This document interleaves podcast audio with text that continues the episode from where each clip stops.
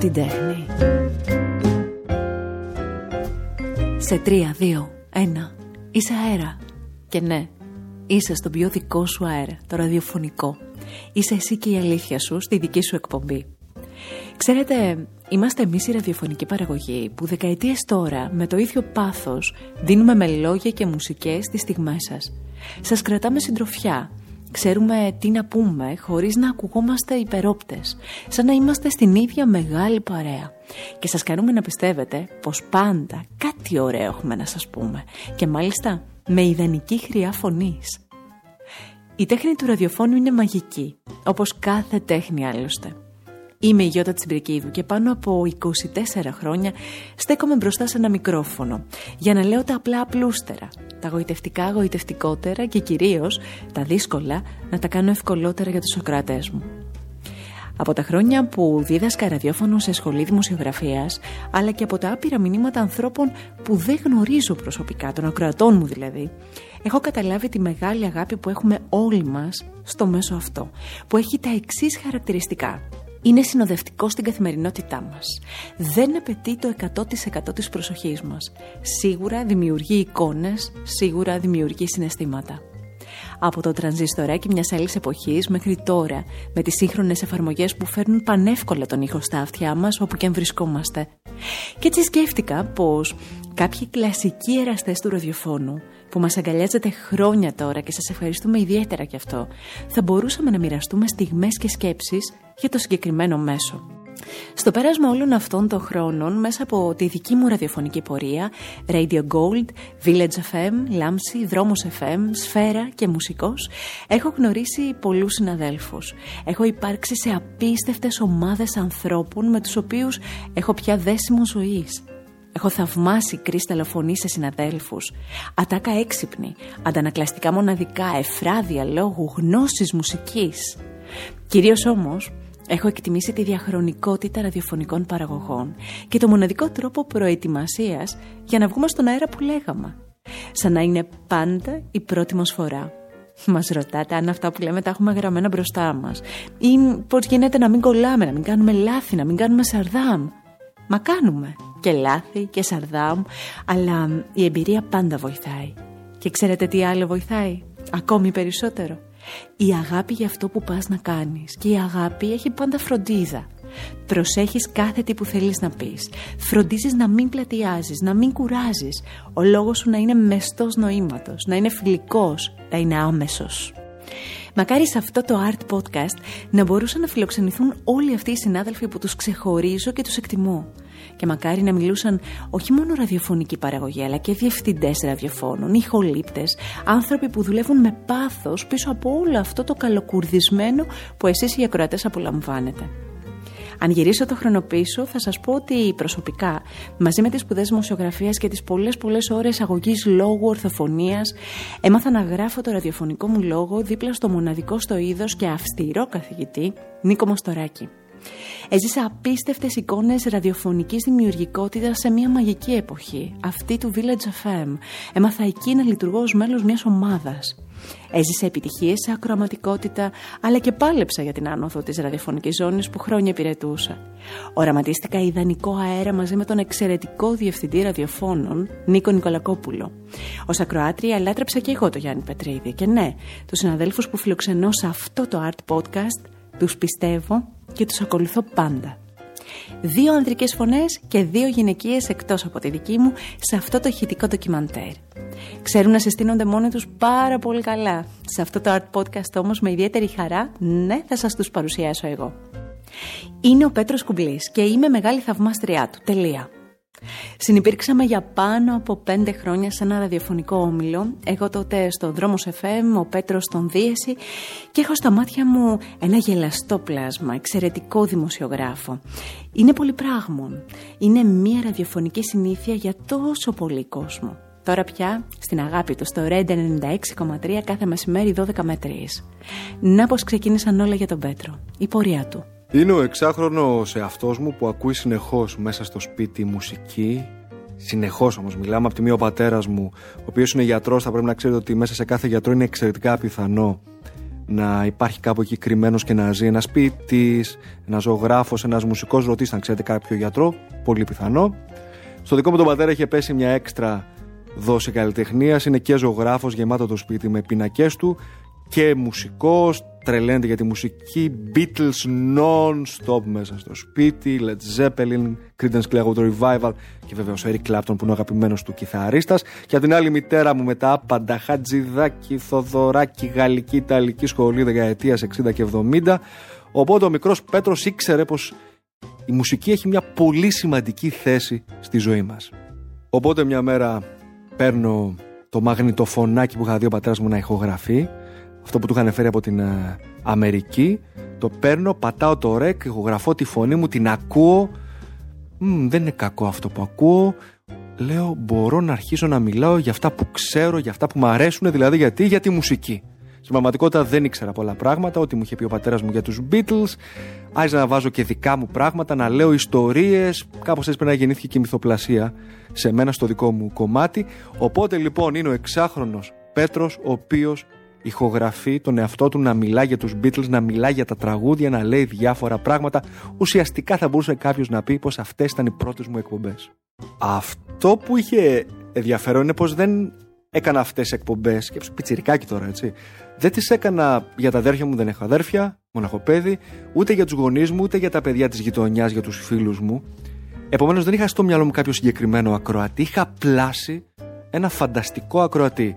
Πώς τα παιδιά αυτής της ηλικίας έχουν ένα φανταστικό φίλο, εγώ λοιπόν είχα ένα φανταστικό ακροατή.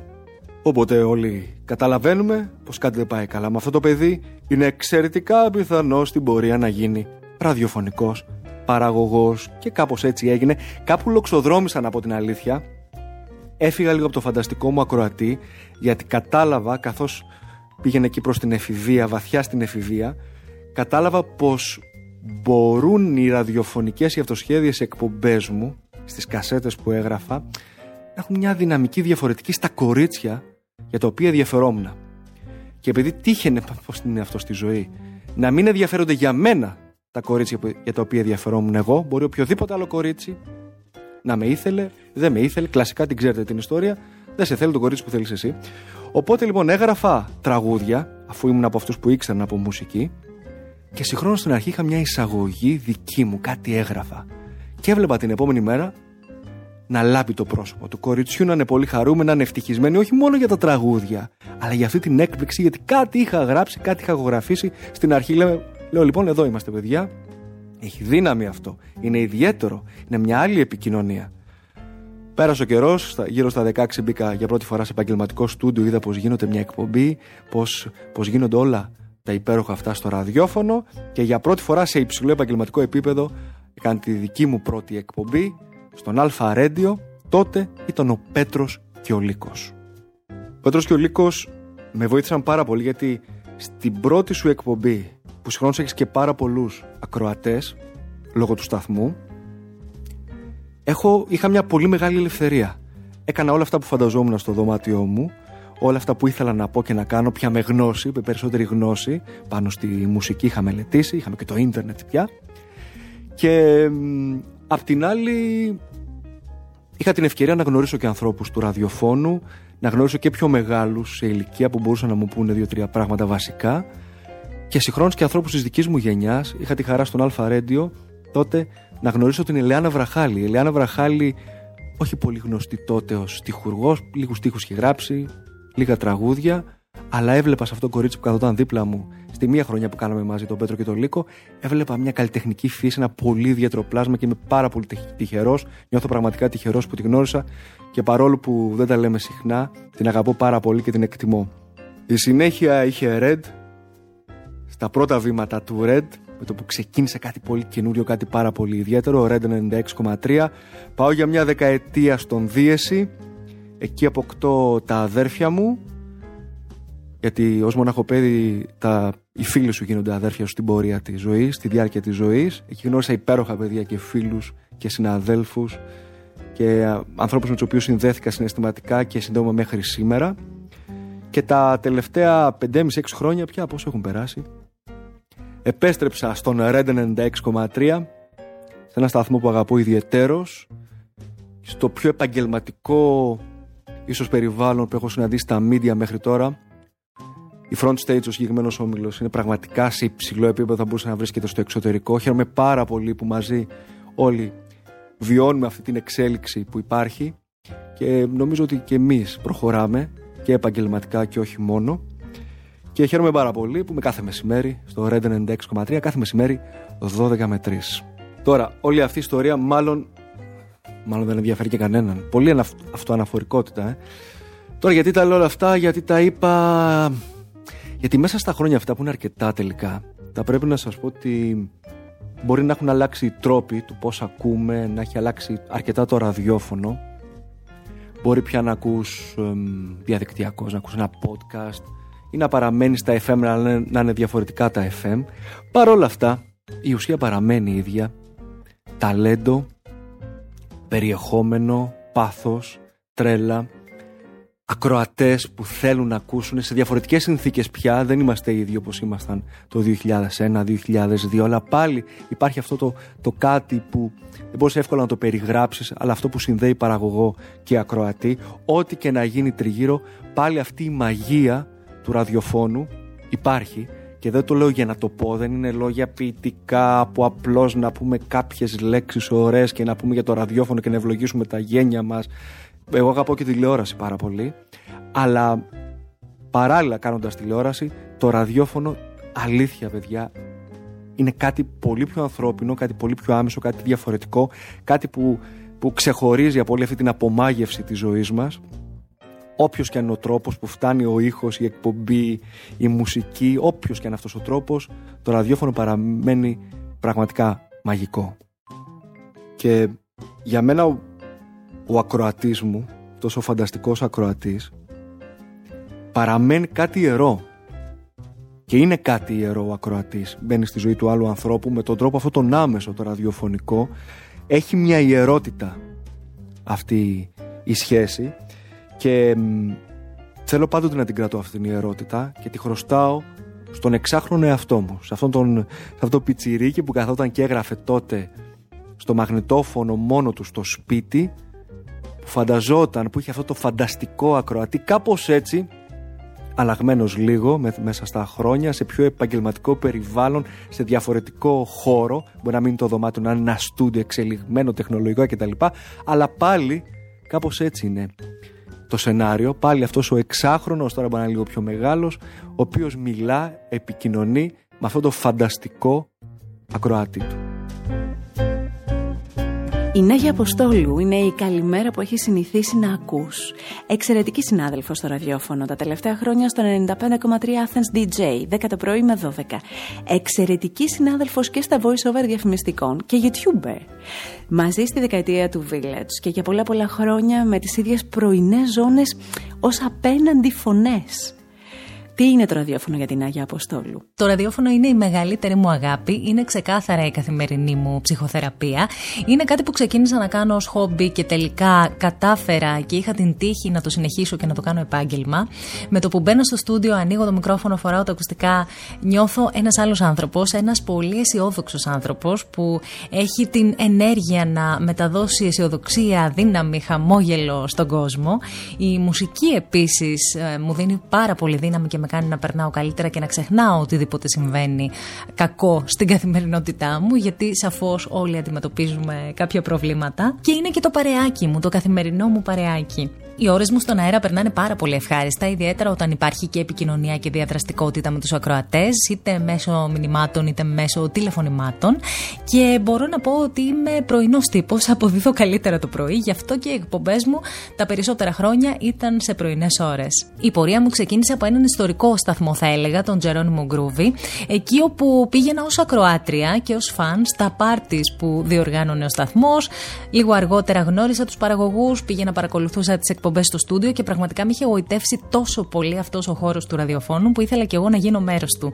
Όταν τελείωσα λοιπόν το σχολείο, το πρώτο πράγμα που έκανα ήταν να ξεκινήσω να κάνω δοκιμαστικά σε ένα μικρό στουντιάκι που μου παρήχαν εκεί οι άνθρωποι του σταθμού. Πήγαινα κάθε μέρα, έγραφα τη φωνή μου σαν να κάνω κανονικά εκπομπή και να βγαίνω στον αέρα για να λυθεί η γλώσσα μου και μετά από ένα μήνα βγήκα στον αέρα και The rest is history που λέμε. Στη συνέχεια πέρασα για ένα μικρό διάστημα από το Status Radio και προσγειώθηκα στο ραδιοφωνικό αέρα του Kiss FM παρουσιάζοντας το τρένο των 12, μια εκπομπή που άκουγα φανατικά και ήθελα πάρα πολύ να την παρουσιάσω, οπότε όταν ξεκίνησα εκεί τις εκπομπές μου ήταν σαν να έγινε ένα μεγάλο όνειρο πραγματικότητα. Λίγα χρόνια αργότερα, ο όμιλος της Village Roadshow ήρθε στην ζωή μας και στη δική μου και στη δική σου. Εγώ βρέθηκα στον Village FM, ο οποίος σημείωσε τεράστια επιτυχία εκείνα τα χρόνια. Πραγματικά θεωρώ ότι ε, και οι άνθρωποι που δούλευαν σε αυτό το σταθμό ήταν μια καταπληκτική ομάδα και είχαν τις σωστές βάσεις και πάρα πολύ ωραίο όραμα, αλλά και ομαδικό πνεύμα και αυτό νομίζω ότι έβγαινε στον αέρα. Εκεί η εκπομπή μου ήταν τετράωρη καθημερινή και ήταν από τις πιο ωραίες περιόδους που έχω περάσει ραδιοφωνικά. Φεύγοντας από τον Village FM, βρέθηκα στο Nitro Radio. Εκεί όπου τα πράγματα ήταν κάπως διαφορετικά, η μουσική ήταν πιο adult, όπως και το ύφος της εκπομπής. Εκεί ήταν που βρέθηκα για μία περίοδο να κάνω και εκπομπή απόγευμα, που για μένα ήταν πάρα πολύ περίεργο και πάρα πολύ διαφορετικό. Δεν κράτησε πολύ όμως, σύντομα ξαναβρέθηκα ε, σε πρωινή ζώνη που όπως σου είπα και στην αρχή είναι κάτι που αγαπώ πάρα πολύ. Κάποια στιγμή και ενώ είχαν αρχίσει τα οικονομικά προβλήματα στον όμιλο της Σιμάκο αλλά και στο Nitro Radio, συνειδητοποίησα ότι πρέπει να αναζητήσω νέα στέγη και ο σταθμός στον οποίο ήθελα ξεκάθαρα να πάω γιατί μου τέριαζε και το ύφος του πολύ μουσικά ε, ήταν ο 95,2 Athens DJ στον οποίο βρίσκομαι εδώ και 9 ολόκληρα χρόνια. Ο Δημήτρης Μιλιόγλου έχει πολύ πάθος για αυτό που κάνει και το κάνει πολύ καλά. Είναι γεννημένος γι' αυτό, το πιστεύω. Άλλωστε, συγγνώμη δικαιούμαι να εκφράζομαι έτσι, γιατί για πάνω από 10 χρόνια ζήσαμε μαζί τη χρυσή και πρωτόγνωρη για όλους μας εποχή του Village FM. Μοιραστήκαμε άγχη, χαρές, γεμίσαμε εμπειρίες, επιτυχίες. Τώρα πια εκείνος στο Μέντα 88, 10 με 1 κάθε πρωί. Και σε αυτό το podcast θυμάται το ξεκίνημα και την πορεία του. Τώρα άκου να δεις τι γίνεται με το ραδιόφωνο και με μένα. Εγώ μικρός δεν ήθελα να κάνω ραδιόφωνο. Όχι, δεν ήθελα να ζω παροντάς το. Δεν ήταν το όνειρό μου ποτέ. Δεν ήμουν ποτέ ακροατής. Θα άκουγα περιστασιακά, είχα στα ακούσματά μου αυτά που ακούγαν οι γονείς μου όταν ήμουν μικρός στο σαλόνι, γιατί η μητέρα μου ειδικά άκουγε πάρα πάρα πολύ ραδιόφωνο και ακούει, ελπίζω και εύχομαι. Ε, αλλά εγώ δεν είχα ποτέ όνειρό μου το ραδιόφωνο. Ε, πάντα με τραβούσε εικόνα. Πάντα ήθελα να κάνω τηλεόραση και έλεγα όταν μεγαλώσω θα γίνω ηθοποιός, θα γίνω παρουσιαστής, ήταν υποκριτική ένα από τα κρυφά μου όνειρα.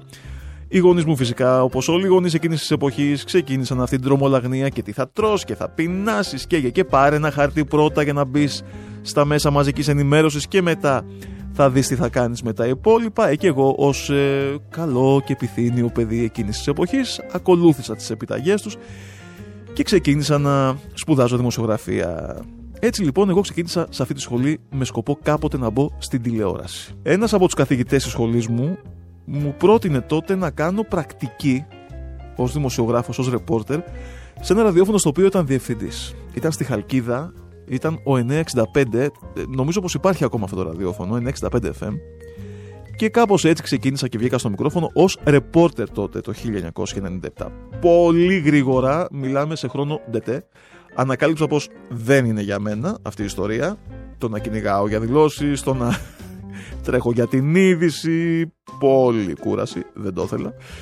Και ζήτησα έχοντας αυτό το, το θράσος και την άγνοια κινδύνου της ηλικίας των 18-19 ετών από το διευθυντή μου τότε να μου δώσει μουσική εκπομπή.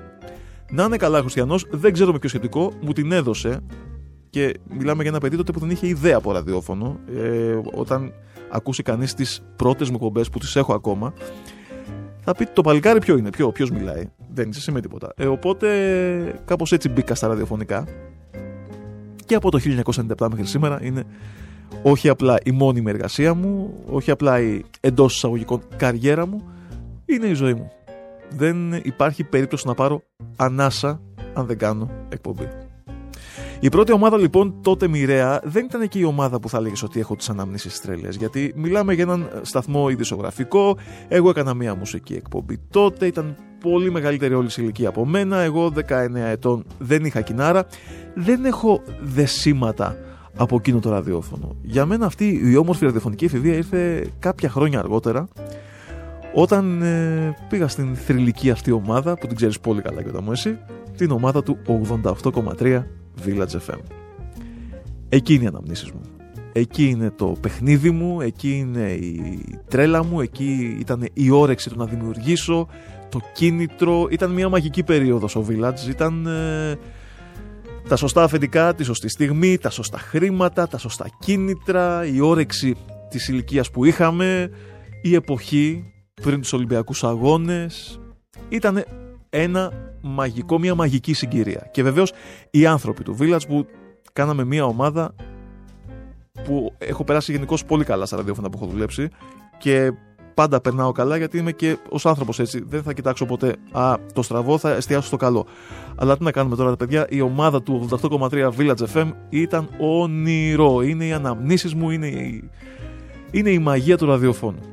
Είναι και θεωρώ και ένας από τους λόγους που ακόμα κάνω ραδιόφωνο γιατί ο Village ήταν και το πρώτο μου big break σε μεγάλο κοινό και να με ακούσουν δύο άνθρωποι παραπάνω και να μπορέσω μετά να πάω και στα υπόλοιπα μεγάλα ραδιόφωνα που έχω δουλέψει μέχρι σήμερα.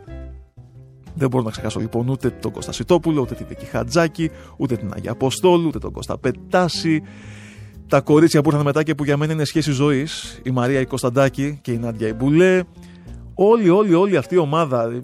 Καλά, για συναγιώτα μου δεν μιλάω έτσι. Νομίζω ότι είναι αυτονόητο. δεν χρειάζεται να πούμε και πάρα, πάρα πολλά. Ήταν ένα όνειρο Village. Οπότε οι αναμνήσεις μου είναι αυτές. Και όταν κάνω αναδρομή στα πρώτα χρόνια στο ραδιόφωνο, ε, πηγαίνω στα χρόνια του Village και ας είχα αρχίσει χρόνια πριν στην Χαλκίδα που μου έδωσε και την ευκαιρία να μάθω από τα λάθη μου και να μην τα χρεωθώ στον αέρα. Μεγάλο σχολείο η επαρχία.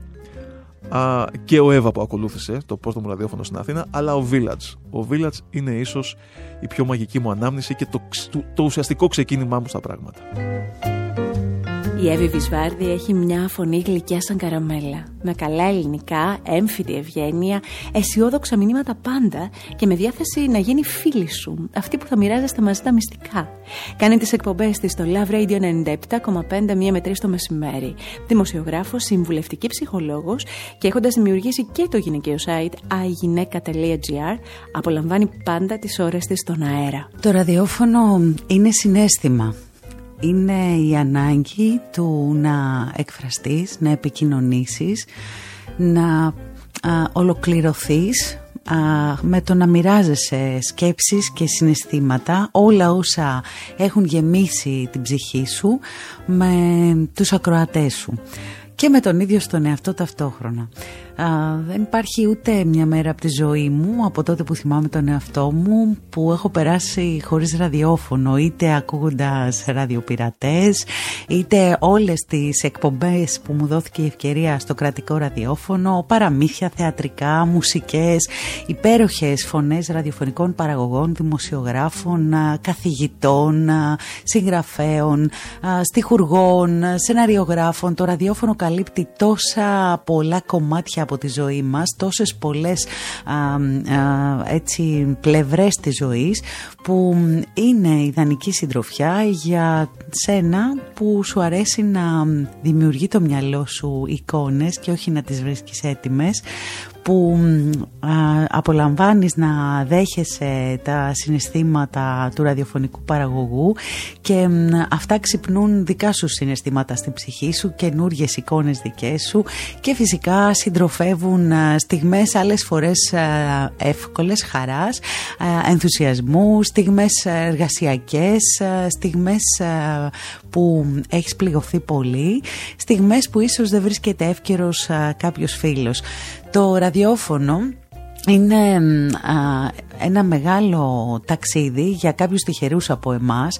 Έχω συμπληρώσει περισσότερες από δύο δεκαετίες εργαζόμενοι επαγγελματικά και σε διαφορετικά πόστα. Έχω δει με μεγάλη μου χαρά ραδιόφωνο να γεννιέται και ήμουν εκεί να βάλω αγγελίες για ραδιοφωνικούς παραγωγούς, να γεμίσουμε τη δισκοθήκη μας, να διοργανώσουμε συναυλίες, να γίνουμε μια ομάδα, να μεγαλώσουμε όλοι μαζί και να γευτούμε τις επιτυχίες μας. Έχω δει ραδιόφωνα να αλλάζουν χέρια, να αλλάζουν ταυτότητα, να αλλάζουν ποιότητα, να αλλάζουν εργασιακές συνθήκες και ραδιόφωνα να χάνουν την αρχική τους ταυτότητα και να μέσα ούσα και εγώ σε αυτό να καλούμε να βρω ξανά και εγώ ή μάλλον να κρατήσω, να διατηρήσω τη δική μου ταυτότητα και να εναρμονιστεί με την ταυτότητα του ραδιοφώνου που άλλαζε και εγώ εργαζόμουν σε αυτό. Αυτό συμβαίνει πολλές φορές σε μια ραδιοφωνική καριέρα το να μην εργάζεσαι σε ένα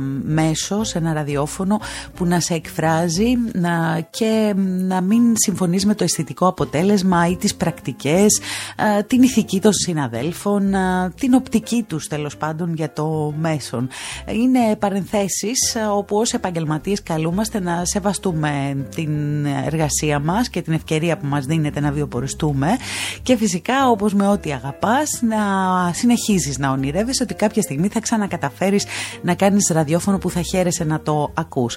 Είναι δύσκολο να διαχωρίσεις το ραδιόφωνο που υπηρετείς από το ραδιόφωνο που σου αρέσει να ακούς. Το ιδανικό είναι αυτά τα δύο να ταυτίζονται και είναι μεγάλη ευτυχία να μπορείς να απολαμβάνεις και τις εκπομπές που παράγεις αλλά και το ραδιόφωνο να είσαι ακροατής του ραδιοφώνου στο οποίο εργάζεσαι το ταξίδι αυτό στο ραδιόφωνο. Είναι μια μεγάλη ευκαιρία για όλους μας να εξελιχθούμε μαζί του, να βελτιωθούμε και να εμπλουτίσουμε τον δικό μας μικρό κοσμό και αυτόν να τον μοιραστούμε με τους ακροατές μας που για λίγα λεπτά ή για πολλές ώρες της μέρας τους, ίσως και κάθε μέρα, ταυτίζονται με τις εκπομπές μας και μας χαρίζουν τη συντροφιά τους απολαμβάνοντας τη δική μας.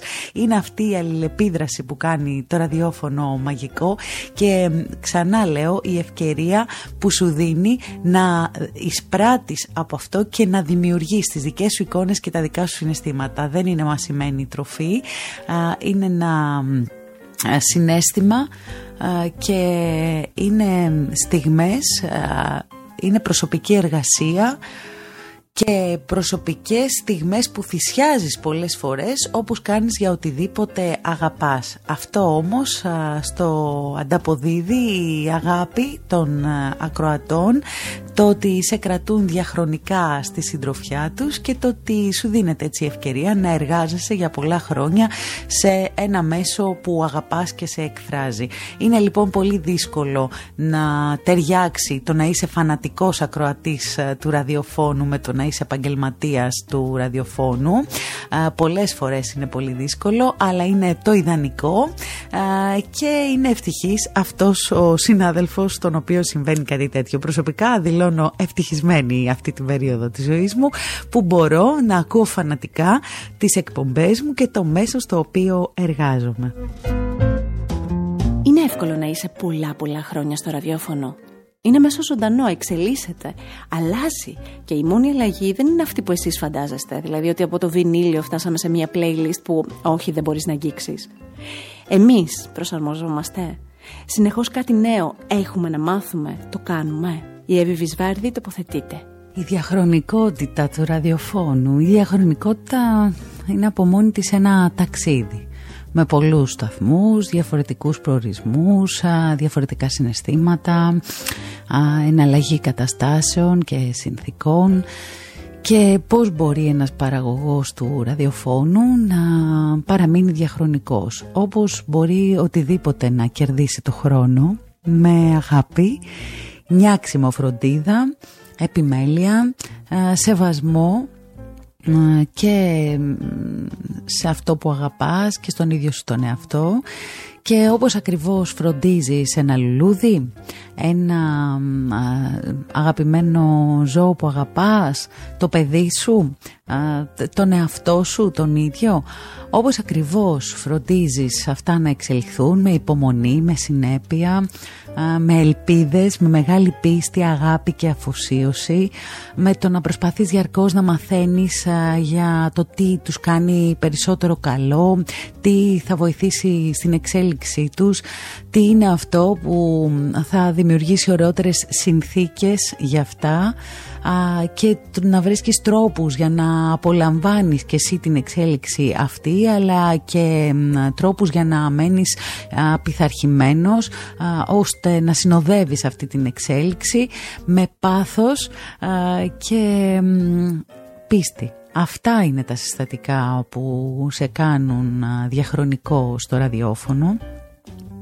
Μια μεγάλη πορεία που κάποιοι την έχουν καταφέρει και είναι ζηλευτοί. Πολλοί από εμάς που κάνουμε πολλά χρόνια ραδιόφωνο ίσως δεν το είχαμε φανταστεί ούτε στα πιο τρελά μας όνειρα ότι θα λέμε να, πώς έχουμε συμπληρώσει δύο και άλλοι τρεις ε, δεκαετίες τουλάχιστον από τη δική μου γενιά και είναι εντυπωσιακό όταν κοιτάζεις για λίγο πίσω, κλέβεις ματιές και λες «Wow, τα κατάφερα, τόσα πολλά χρόνια κάνω κάτι που αγαπώ πολύ». Αυτό είναι που χαρίζει διαχρονικότητα στο ραδιόφωνο και το να παραμένεις αφυπνισμένος, να ψάχνεις, να αγαπάς, να μαθαίνεις για το αντικείμενο, να μην απορρίπτεις συστατικά εφόδια, όπλα, νέες τεχνολογίες, γνώσεις όσο το δυνατόν περισσότερες, να εναλλάσσεις ε, αντικείμενα με τα οποία ασχολείσαι, να πειραματίζεσαι.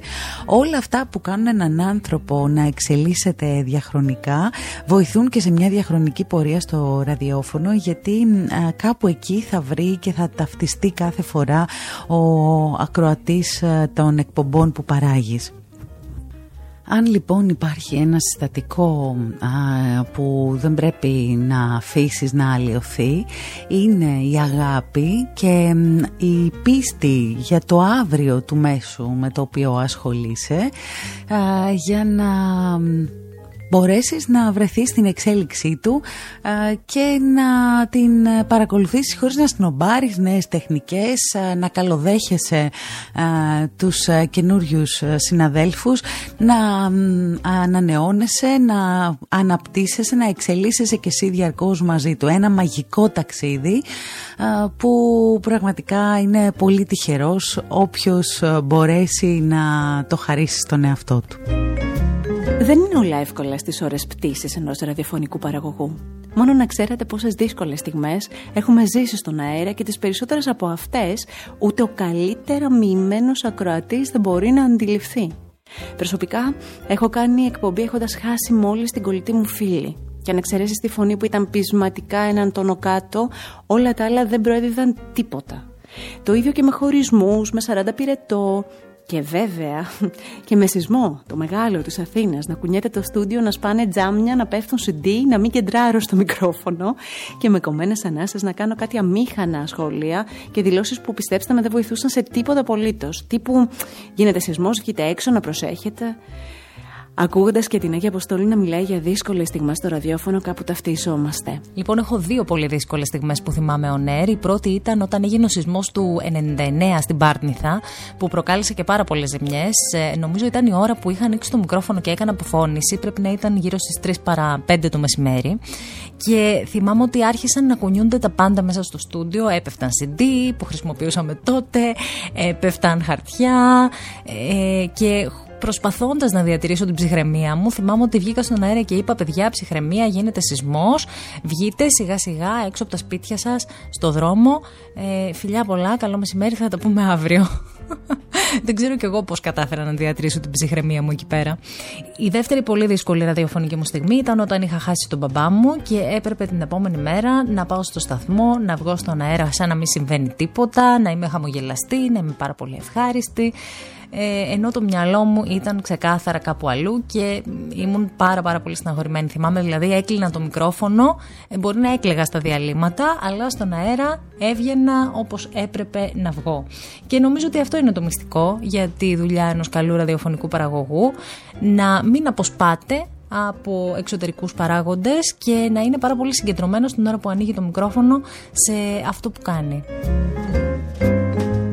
Έχουμε όλοι όμως να θυμηθούμε και αστεία περιστατικά. Άλλωστε, όταν έχουμε την τύχη να δουλεύουμε με συναδέλφους σε ωραίες ομάδες, τότε και το απλό σαρδάμ έχει περισσότερο γέλιο και τα λάθη σε συνεντεύξεις διακομωδούνται διαφορετικά και μένουν αναλύοντας στο χρόνο. Εντάξει, έχουμε ρίξει ατελείωτα γέλια όλα αυτά τα χρόνια στο ραδιόφωνο, όπως καταλαβαίνεις, επειδή έχει ένα καλλιτεχνικό κομμάτι αυτή η δουλειά.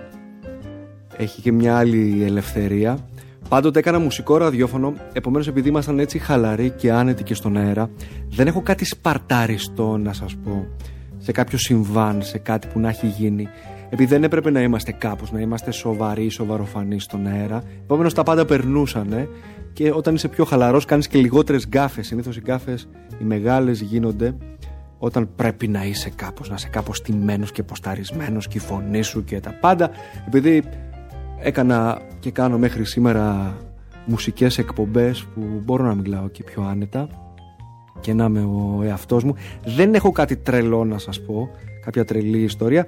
Τα περισσότερα είναι σαρδάμ που έχουν γίνει. Επικά σαρδάμ. Το πιο ωραίο σαρδάμ το έχω κάνει εγώ. Να το κάνω αύριο, να το κάνω μεθαύριο.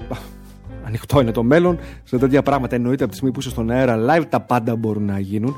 Το πιο ωραίο το έχει κάνει συνάδελφος που λέει Δελτίο Ειδήσεων. Δεν την έχω ρωτήσει αν μου επιτρέπει να το πω στον αέρα, οπότε δεν λέω το όνομά της. Εξαιρετική συνάδελφος. Καλά, η ίδια το λέει σε αμέτρητες παρέ, το έχει πει αμέτρητες φορές. Πρέπει να πει σε δελτίο ειδήσεων, λοιπόν, συνάδελφος δημοσιογράφος, πρέπει να πει πως έχει γίνει έκρηξη στο στρατόπεδο Καποτά στο Μενίδη. Και έχει τρελαθεί, είναι αυτό που σου κολλάει και λες: Όχι, θα κάνω το Σαρδάμ με το καποτά. Είχε θέμα, μην, μην, μην ξεφύγει και το πει αλλιώς. Καποτά, καποτά. Της λέμε κορίτσι μου, εντάξει, ξέχασέ το, γιατί άμα το σκέφτεσαι τόσο πολύ, θα τα κάνεις το Σαρδάμ στον αέρα. Είναι δεδομένο ότι θα το κάνεις αυτό το πράγμα. Πώς θα, τι θα γίνει, όχι, όχι. Συνέχεια το έχει στο μυαλό του το καποτά, καποτά, καποτά. Φτάνει η ώρα του δελτίου, βγαίνει στον αέρα και λέει λοιπόν: Έκρηξη έγινε στο στρατόπεδο καποτά στο Μουνίδι. Έγινε εκεί το Σαρδάμ, έγινε στην επόμενη λέξη, εκεί που δεν το περίμενε. Εντάξει, τα γέλια έχουν μείνει στην ιστορία. Αυτό είναι από τα πιο κλασικά Σαρδάμ που έχουν γίνει σε σταθμούς που έκανα εκπομπή εκείνη την περίοδο. Η μουσική στο ραδιόφωνο για τους περισσότερους από εμάς άρρηκτα δεμένα αυτά τα δύο. Η αλήθεια είναι ότι ένας καλός ραδιοφωνικός παραγωγός μπορεί να κληθεί να παίξει ελληνικά hits ή ξένα, ροκ μουσική ή μπαλάντες, ελληνικά λαϊκά ακούσματα ή pop επιτυχίες ή και όλα αυτά στο πέρασμα των χρόνων. Ο Δημήτρης Μιλιόγλου αναλαμβάνει να βάλει μουσική για εμάς με τα power play της πορείας του και έχει πολύ ενδιαφέρον. Πω, πω, άντε τώρα να διαλέξει τραγούδια από το 1997 μέχρι σήμερα. Λοιπόν, επειδή είναι πολύ δύσκολο τώρα αυτό το power play, θα σου πω τραγούδια που μου έχουν μείνει στο μυαλό και τα έχω συνδέσει με το εκάστοτε ραδιόφωνο που ήμουν. Θα ξεκινήσω φυσικά με το πρώτο πρώτο τραγούδι που έπαιξα στο ραδιόφωνο, το 1997 ε, ήταν στο καινούριο τότε άλμπουμ της Άλκησης προς το ψάλτη, στο Σαν Φέστιο που ξυπνά και ήταν «Η Λάβα». Ένα τραγούδι που το έχω πάντα στην καρδιά μου γιατί είναι το πρώτο που έπαιξα στο ραδιόφωνο. Οπότε θα είναι πάντα στις λίστες μου. Θα σε πάω μετά στα χρόνια της Αθήνας, στα χρόνια του 88,3 Village FM. Πω, πω εντάξει τώρα για τον Village θα διαλέξω ένα τραγούδι το οποίο το έχω συνδέσει με μια πολύ δυνατή στιγμή. Ήταν η τελευταία εκπομπή που θα έκανα στον Village. Ο Village είχε μόλις εξαγοραστεί από τις εκδόσεις Λιμπέρι τότε και είχαμε να διαλέξουμε ανάμεσα σε δύο δρόμους η παραγωγή που ήμασταν εκεί. Ή να ακολουθήσουμε τις εκδόσεις Λιμπέρι στον Village που πια δεν θα λέγονταν Village αλλά VFM γιατί το όνομα το πήραν οι Αυστραλοί και φύγανε και καλά κάνανε οι άνθρωποι ή θα μέναμε στον Λάμψη που ήταν το αδερφάκι του Village. Και εγώ είχα επιλέξει, νομίζω μαζί με ένα γιώτα μου, να μείνουμε στον Λάμψη. Έτσι λοιπόν ήταν η τελευταία μου εκπομπή στο Village εκείνο το απόγευμα και είχαν έρθει στο στούντιο τα παιδιά από το εμπορικό. Ε, συγκινούμε πάρα πολύ τώρα γιατί θυμάμαι και ένα φίλο που δεν είναι πια ανάμεσά μας, τον Δημήτρη Δαμανετάκη. Ήταν στο στούντιο Ειρήνη Καραγιάννη. Πολύ αγαπημένοι άνθρωποι γιατί σας είπα ότι στον Village κάναμε τέτοιους δεσμούς αγάπης. Έχουμε τέτοιο δέσιμο όσο δουλέψαμε εκεί, που νομίζω ότι αυτό το δέσιμο θα μας κρατάει για πάντα μαζί, ακόμα και αν κάνουμε πολύ καιρό να μιλήσουμε. Εν πάση περιπτώσει, και έπαιζε ένα πολύ χαρούμενο τραγούδι, ως τελευταίο τραγούδι εκπομπής. Αλλά ε, θυμάμαι τα μάτια μου να τρέχουν από τη συγκίνηση, από τη λύπη που η γιορτή αυτή, το πάρτι αυτό του Village τελείωνε. Δεν ήξερα ότι με περιμένει παρακάτω, ε, αλλά ήξερα ότι τελειώνει μια πολύ χαρούμενη περίοδος στη ζωή μου επαγγελματικά. Το τραγούδι αυτό ήταν τον Rooney, το Where Did Your Heart Go Missing;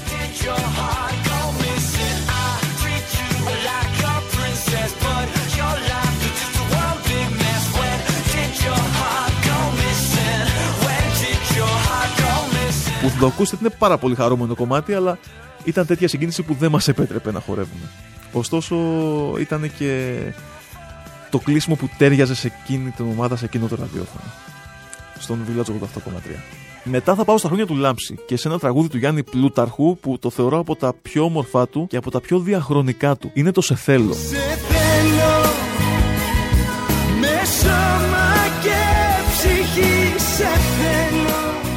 Το οποίο ακόμα το ακούω στο Spotify συχνά πυκνά. Του Αλέξη Σέρκου το τραγούδι. Ε, από τις πιο όμορφες μπαλάντες θεωρώ που έχει πει ο Γιάννης Πλούταρχος. Μετά να πάω στα χρόνια του Hit Hit 889 ένα ραδιόφωνο το, του οποίου το πρωινό το χτίσαμε εγώ με τη Μαρία την Κωνσταντάκη στα τρία πρώτα χρόνια της λειτουργίας του και θα μείνω νομίζω τώρα ποιο να διαλέξω από εκείνη την περίοδο OK, okay, λοιπόν, το βρήκα. Θα πω τον Despacito. Το οποίο σαν τραγούδι το συχαίνω με συγγνώμη που το λέω. Δεν το αντέχω. Είχαμε φάει και τέτοια πλύση εγκεφάλου με αυτό το Despacito. Αλλά επειδή το παίζαμε πολύ, ε, νομίζω ότι δεν θα μπορούσα να έχω άλλο soundtrack για τον hit πέρα από τον Despacito. Αν και σε ξαναλέω, αγαπημένο μου τραγούδι δεν είναι σε καμία περίπτωση. Despacito, quiero respirar tu cuello despacito. Deja que te diga cosas al oído. Para que te acuerdes si no estás conmigo. Μετά θα πεταχθώ μια βόλτα στον Love που πέρασα μια υπέροχη σεζόν, υπέροχη όμως σεζόν. Ήταν λίγο αλλά καλό εκεί. Ε, και εκεί θα διαλέξω ένα τραγούδι που λόγω της φύσης του σταθμού είχα την ευκαιρία να παίξω στον Love μπαλάντες με τις οποίες μεγάλωσα και τις άκουγε στο σχολείο. Οπότε θα βάλω της Lauren Christie το The Color of the Night που το θεωρώ διαμάντι. Ακόμα και σήμερα.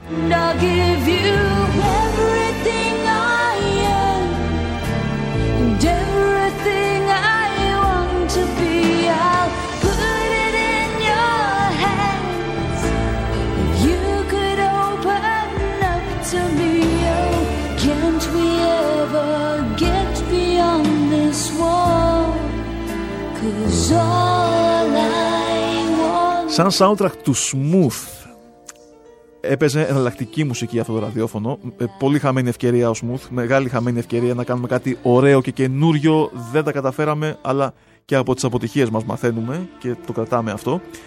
Θα σας πω το She's a Rainbow από τους Lola Mars, ένα συγκρότημα από το Ισραήλ. She's a rainbow.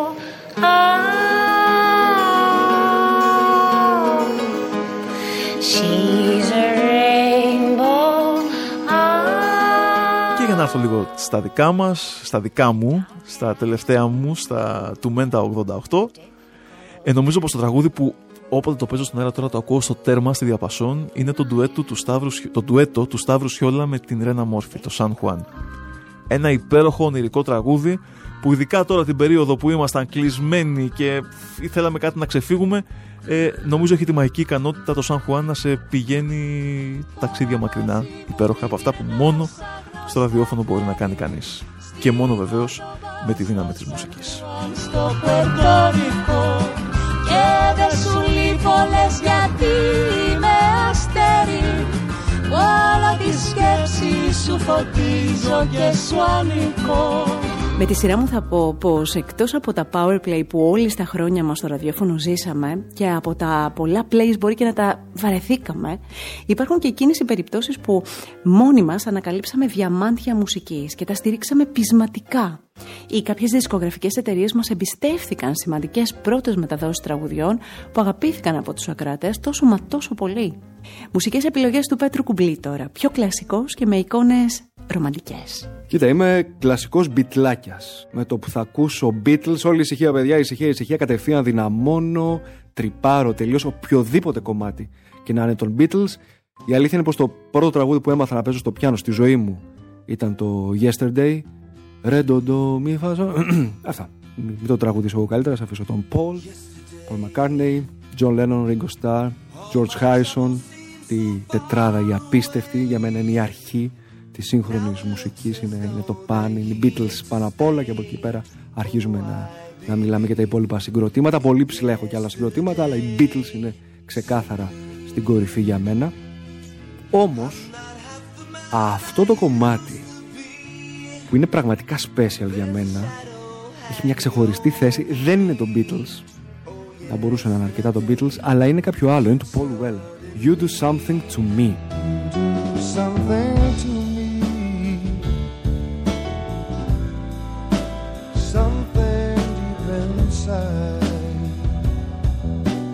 κομμάτι αυτό το οποίο το έχω παίξει σε όλες μου τις εκπομπές σε όλους τους σταθμούς που έχω κάνει. Καλά δεν είναι και πολλοί σταθμοί που έχω κάνει εκπομπή γιατί έχω μείνει αρκετά χρόνια σε όλους. Αλλά τέλος πάντων παντού σε όλες μου τις εκπομπές είχε θέση.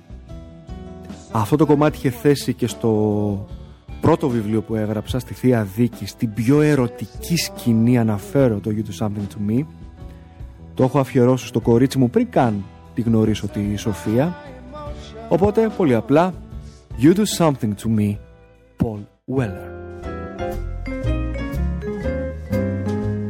Αλήθεια, τι θα συμβουλεύαμε σε όλους αυτούς που ονειρεύονται να κάνουν ραδιόφωνο; Σε δημοσιογράφους που θέλουν να εργαστούν σε ραδιοφωνικό σταθμό γιατί αυτό είναι το αγαπημένο τους μέσο.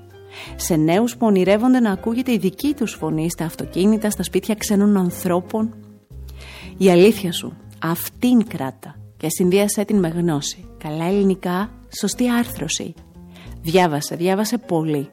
Όχι μόνο ενημερώσου για να ανταπεξέλθεις, αλλά φρόντισε να γεμίσεις εικόνες από βιβλία, από κείμενα που σου αρέσουν, για να είσαι έτοιμος πάντα να ζωγραφίζεις με ωραίες λέξεις και χρώμα στη φωνή για να απολαμβάνουν αυτοί που σε ακούν.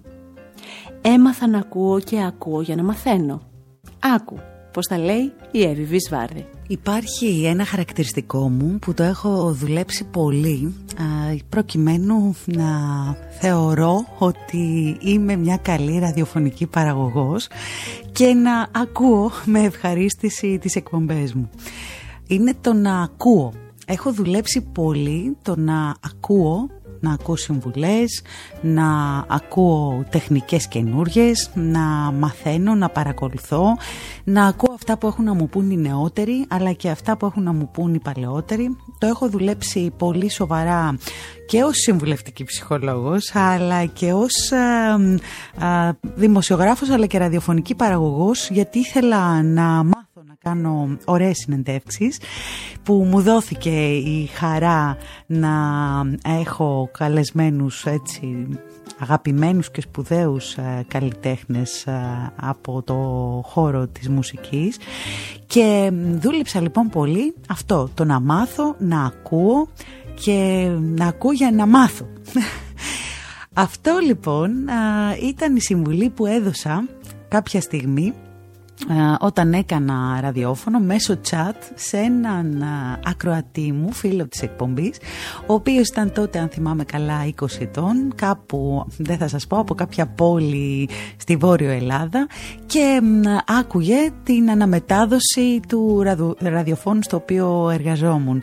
Μου είπε λοιπόν πως θέλει πολύ να κάνει και αυτός ραδιόφωνο χωρίς να έχει ιδιαίτερες ε, σπουδές Δούλεψα λοιπόν να ακούει πολύ ραδιόφωνο, να παρακολουθήσει πολύ κινηματογράφο, να διαβάσει ό,τι περνάει από το χέρι του, βιβλία, περιοδικά, να βρει ένα αντικείμενο να το αγαπήσει και να καλλιεργήσει τις ε, γνώσεις του σε αυτό, να μπορεί να αρθρώνει λόγο και να έχει μετρημένη άποψη για αρχή και το πιο σημαντικό που θεωρώ ότι τον συμβούλεψα ήταν το να ζητήσει εθελοντική εργασία με πάθος και επιμονή ασταμάτητα μέχρι να το πετύχει σε όλα τα ραδιόφωνα της πόλης που εργάζεται.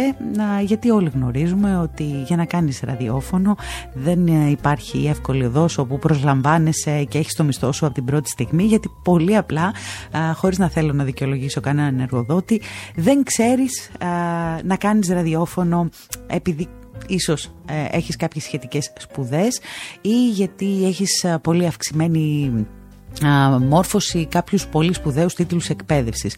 Έχω δει στην ραδιοφωνική μου πορεία πολύ σπουδαία ονόματα από το χώρο της τέχνης, από το χώρο της τηλεόρασης, από πολλούς κλάδους να προσπαθούν να κάνουν εκπομπές και το ακροατήριο να τους απορρίπτει και έχω δει συναδέλφους που ξεκινήσαμε μαζί, που δεν μας ήξεραν ούτε στη γειτονιά μας, να μας αγκαλιάζει το κοινό και να παραμένουμε για πολλές δεκαετίες στο ραδιόφωνο.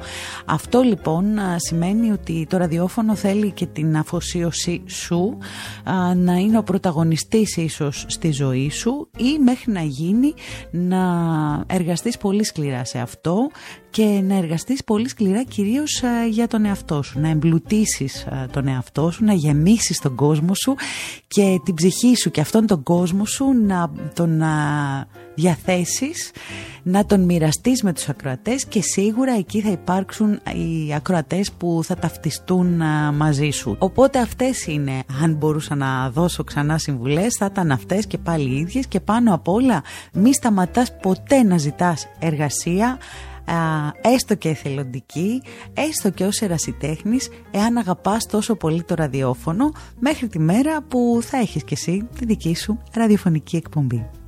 Και για την ιστορία με πολύ χαρά θα σας πω ότι ο ακροατής μου ο Βασίλης εργάζεται τα τελευταία έξι χρόνια σε εκείνο το ραδιόφωνο της πόλης του που έκανε αναμετάδοση το ραδιοφωνικό σταθμό που εργαζόμουν όταν ζήτησε τις συμβουλές μας. Εργάζεται τα τελευταία έξι χρόνια και από ό,τι τον βλέπω γιατί είμαστε φίλοι στα social με μεγάλη επιτυχία. Οπότε μάλλον έδωσα καλές συμβουλές. Πόση αγάπη μπορείς να βάλεις στην ενασχόλησή σου με το ραδιόφωνο; Πολύ. Μόνο έτσι θα μπορείς να κάνεις τη δουλειά σου για πολλά χρόνια. Τι στοιχεία πρέπει να έχει ένας ραδιοφωνικός παραγωγός για να ξεχωρίσει, ποια είναι τα συστατικά που πρέπει να έχει για να κάνει τη δουλειά; Εγώ θα αντιστρέψω αυτό το ερώτημα και θα ρωτήσω όσους μας ακούνε τι είναι αυτό που θα σας έκανε να μείνετε σε ένα ραδιόφωνο; Τι είναι αυτό που θα σας έκανε να πείτε «Όχι, τι λέει πάλι ο τύπος, τον βαριέμαι, σταμάτα να μιλάς, βάλε μουσική», αλλά και τι είναι αυτό που θα σας έκανε να θέλετε να ακούτε παραπάνω αυτά που λέει ακόμα και όταν κλείνει το μικρόφωνο. Από την εμπειρία μου και από τη δική μου έτσι θέση θα σας πω ότι η αλήθεια και σε ακουστεί κλεισέα, σε ακουστεί χιλιοϊπωμένο το ραδιόφωνο θέλει αλήθεια. Ναι, σαφώς, σωστά ελληνικά γιατί μιλάμε σε πολύ κόσμο και μιλάμε και σε παιδιά τα οποία ακούν και σα ακούγεται λίγο αυτό έτσι kids. Ακούν όμως τα παιδιά, ναι, ακούνε και παίρνουν παραδείγματα. Μαθαίνουν από το ραδιόφωνο. Έχουν τα ερεθίσματά τους. Αν εγώ πω μια λέξη λάθος, το παιδάκι θα την αποτυπώσει λάθος στο κεφάλι του, οπότε θέλει σωστά ελληνικά. Θέλει μια αλφα άρθρωση, αν και αυτό δουλεύεται πάρα πολύ και αυτό μπορώ να σας το υπογράψω με 15 χέρια. Και θέλει αγάπη αγάπη και σεβασμό σε αυτόν που ακούει. Δεν μιλάς σε κάποιο κατωτερό σου στον αέρα, δεν μιλάς στο κοινό σου και εσύ είσαι η Σταρούμπα ο βασιλιάς, ο μεγάλος. Μιλάς σε φίλους σου. Ε, έρχεσαι και μπαίνεις στην καθημερινότητα ανθρώπων που σε έχουν βάλει στη ζωή τους πολύ συνειδητά. Θέλουν το χαμογελό σου, θέλουν την ενεργειά σου, θέλουν να τους μεταδώσεις ακόμα και στις δύσκολες, ειδικά στις δύσκολες εποχές, όπως αυτές που ζήσαμε τώρα με τον COVID, τη βεβαιότητα ότι ξέρεις κάτι, μην τρελαίνεσαι, στο τέλος όλα μα όλα θα πάνε καλά. Δεν σηκώνει ρόλους στο ραδιόφωνο. Ναι, το morning show, τα πρωινά, είναι μια άλλη κατηγορία ραδιοφώνου. Θεωρώ ότι είναι κάτι το τελείω διαφορετικό από μια παραδοσιακή ραδιοφωνική εκπομπή. Εκεί μπορεί να μπεις και σε ρόλο, εκεί μπορεί και να παίξεις λίγο παραπάνω, αλλά ως εκεί. Όταν είσαι εσύ, ένα μικρόφωνο και το κοινό, είστε ένα, γίνεστε ένα. Δεν σηκώνει τίποτα άλλο μόνο αλήθεια και αγάπη και φυσικά σεβασμό στη μουσική όταν μιλάμε για μουσικό ραδιόφωνο. Προσπάθεια και πείσμα, συνέπεια και μόρφωση. Όλα χρήσιμα και σε φέρνουν πιο κοντά στο στόχο η συμβουλή που θα έδινα σε έναν νέο που θέλει να βγει στον αέρα είναι να ακούει πολλές ραδιοφωνικές εκπομπές, να προσπαθήσει και ο ίδιος να βρει το προσωπικό του στυλ, να κάνει κάποιες σπουδές αν είναι δυνατόν στη δημοσιογραφία και οπωσδήποτε μαθήματα ορθοφωνίας, γιατί πιστεύω ότι ε, είναι πάρα πολύ σημαντικό να μπορούμε να μιλάμε καθαρά και πάνω απ' όλα σωστά. Και η καλή γνώση της γραμματικής νομίζω ότι είναι πάρα πολύ σημαντική για εμάς που βγαίνουμε στο ραδιόφωνο. Εγώ η αλήθεια είναι ότι έκανα λίγο ανάποδα τα πράγματα. Πρώτα ξεκίνησα να δουλεύω στο ραδιόφωνο και ταυτόχρονα σπούδαζα δημοσιογραφία και πήγαινα και σε μια δραματική σχολή όπου κάναμε και την ορθοφωνία.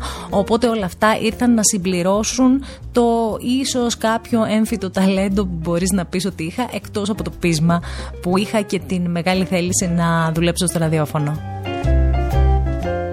Και φτάνουμε στο νέο ερώτημα.